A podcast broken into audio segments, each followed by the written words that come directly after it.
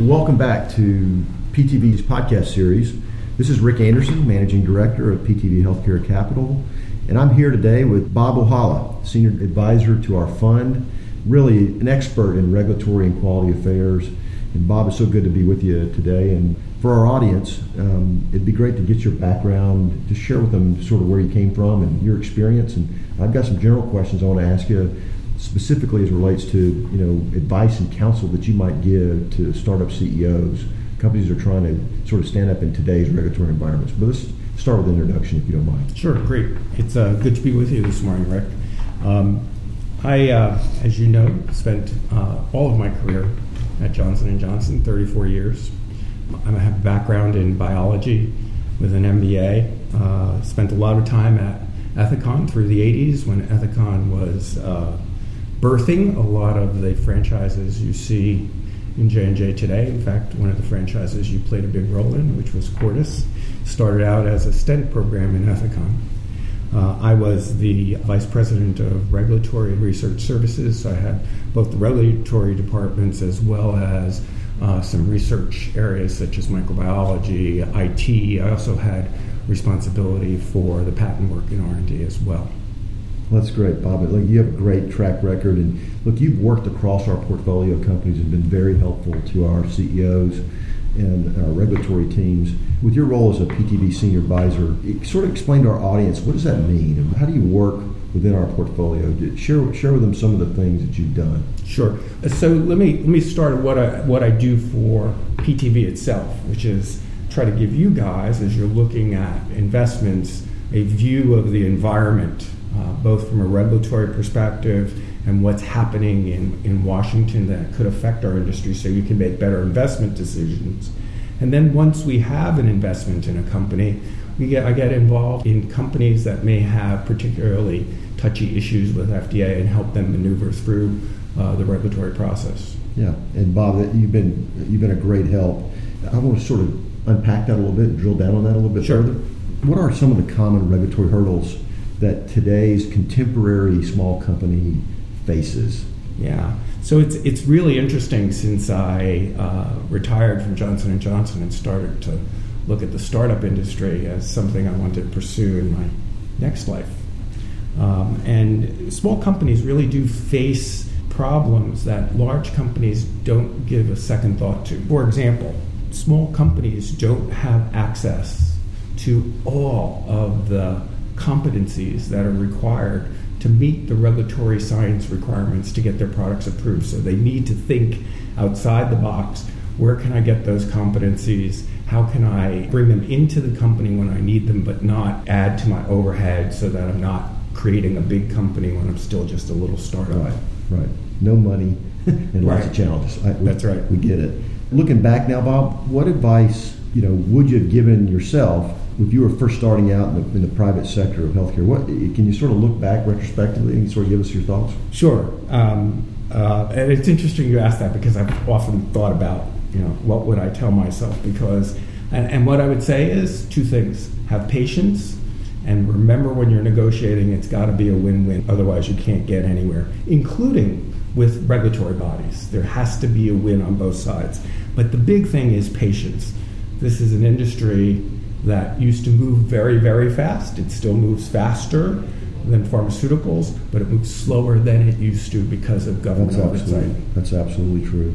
And Bob, what advice would you give to sort of healthcare entrepreneurs today, specifically as it relates to, and if you could sort of talk about that patience required in the regulatory and quality area, just give us your thoughts about that. Yeah, I think I think the first thing that a startup CEO needs to think about is to understand the regulatory environment and his specific or her specific regulatory requirements for the product they're about to develop. So often, and, and you need to look at that in the context of what is it today that's required, and is, is there something in the environment that's going to change that tomorrow so that you don't start out on a path and, and not look uh, about what's changing around you, and you wind up in the end and you're not where you want to be. Right, right. The efficiency of the invested time and dollar is so critical to these folks, and that makes perfect sense, Bob. Um, just shifting gears a little bit, I, Uh-huh. just going back to your your background, you know, we have a lot of new entrepreneurs that are sort of coming into healthcare from outside of healthcare. Specifically, as we see this convergence of you know digital health and medical devices.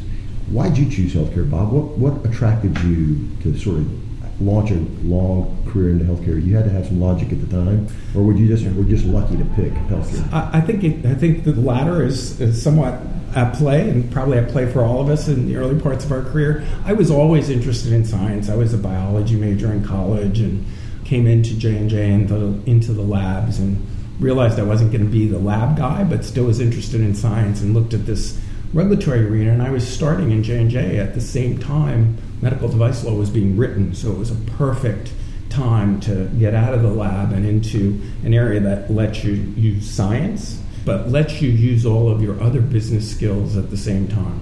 Yeah. And Bob, I mean, over your illustrious career, you've had a chance to see sort of ebb and flows of the business and how things, the challenges that come and the opportunities and, and those different ways.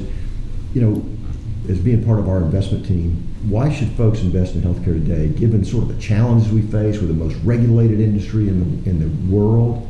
You know, it's not easy. It's not for the faint of heart, so to speak. Why, why should people, in your, from your, your view uh, over your career, why should people want to invest in healthcare? So it, it's interesting the way you phrase that question because you phrased all of those things that are happening as negatives.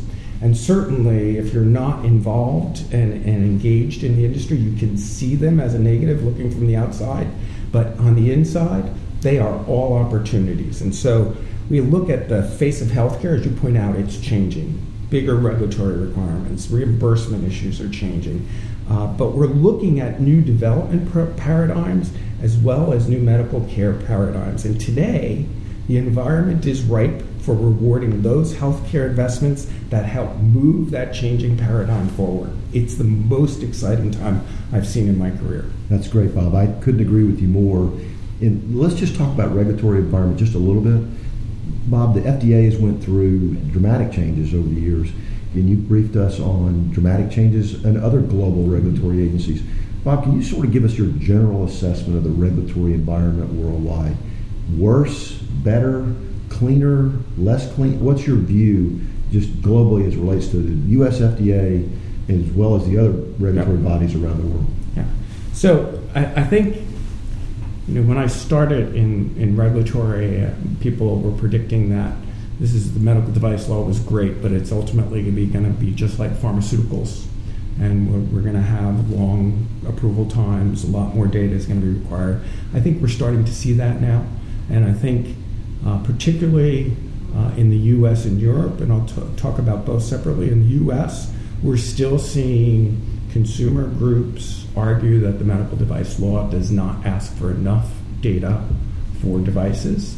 So we're starting to see the 510K process transition into what we used to call when we were working together the mini PMA. Mm-hmm. Regardless of what the law requires, that's what FDA is doing.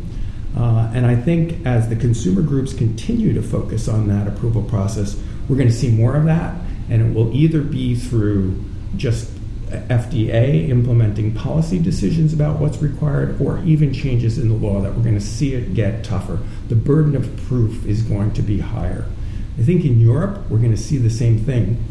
As you know, Europe is going through looking at changes to the medical device uh, law there they are tired, the, the health authorities in Europe are tired of particularly US companies. We've always used Europe as an example to FDA. Why can't you be more like Europe? It's easier. They don't want to be the easier regulators anymore. And so they're bumping up their standards. And in fact, it may be more difficult for, for example, for a class two device here in the U.S. to get approved in Europe in the in the foreseeable future. You'll need more clinical data in Europe than you will in the U.S. right now. And Bob, in the evidence-based world that we live in today, where it's sort of especially what's going on in our healthcare system here, and even in Europe and in Asia as it continues to develop, the evidence matters. So, do you see that as a downside or an upside The sort of entrepreneurs who have a technology that works? It's sort of with the grain of healthcare. It's it, it's either cost neutral or cost savings, um, and that they have the evidence to prove that. How do you set, setting your regulatory hat aside? Yeah. And speaking as a clinician, as a as an entrepreneur, how do you how do you view that? So I think it's a positive. So let, us all be honest. It makes our timelines longer, but in the end, it's a positive because our our consumers, the docs, the hospitals, even patients, as we begin to pay more for our health care, we're, we're not going to just fall in love with the technology anymore. Gone are the days we go see a doc and say, Look at our new device, don't you like this? And he says, Yeah, and I'm going to bring this into my institution. So, that power of the data to drive the buying decision is going to be very important. That's powerful, Bob. Thank you for that. I, I want to. I just have one more question. Um, you have been a great mentor to me and to members of our team. What's the best advice you've been given? Focus. I think it's particularly in, in, in the startup arena, it's very easy to want to please everyone. And so I think a CEO of a startup needs to determine for herself what is the goal of what I'm doing here, spread that into the organization, and then relentlessly execute to that goal. However, every day, that person, the CEO, and the whole company needs to wake up every day and say, What changed from yesterday that may cause me to change my direction today? Bob, that's absolutely great advice. And uh, I want to thank you for taking the time to sit with us today to give us advice. And for those entrepreneurs that are joining us via the podcast today, Bob has been one of the most powerful senior advisors to our fund. He is a wonderful guy, a fun guy to be with, but also you know, in a complex regulatory world, Bob, we very much value the advice and counsel that you give to us as investors, but also to our CEO. So thanks again for joining us. Great. It's great being here. Thanks, Rich.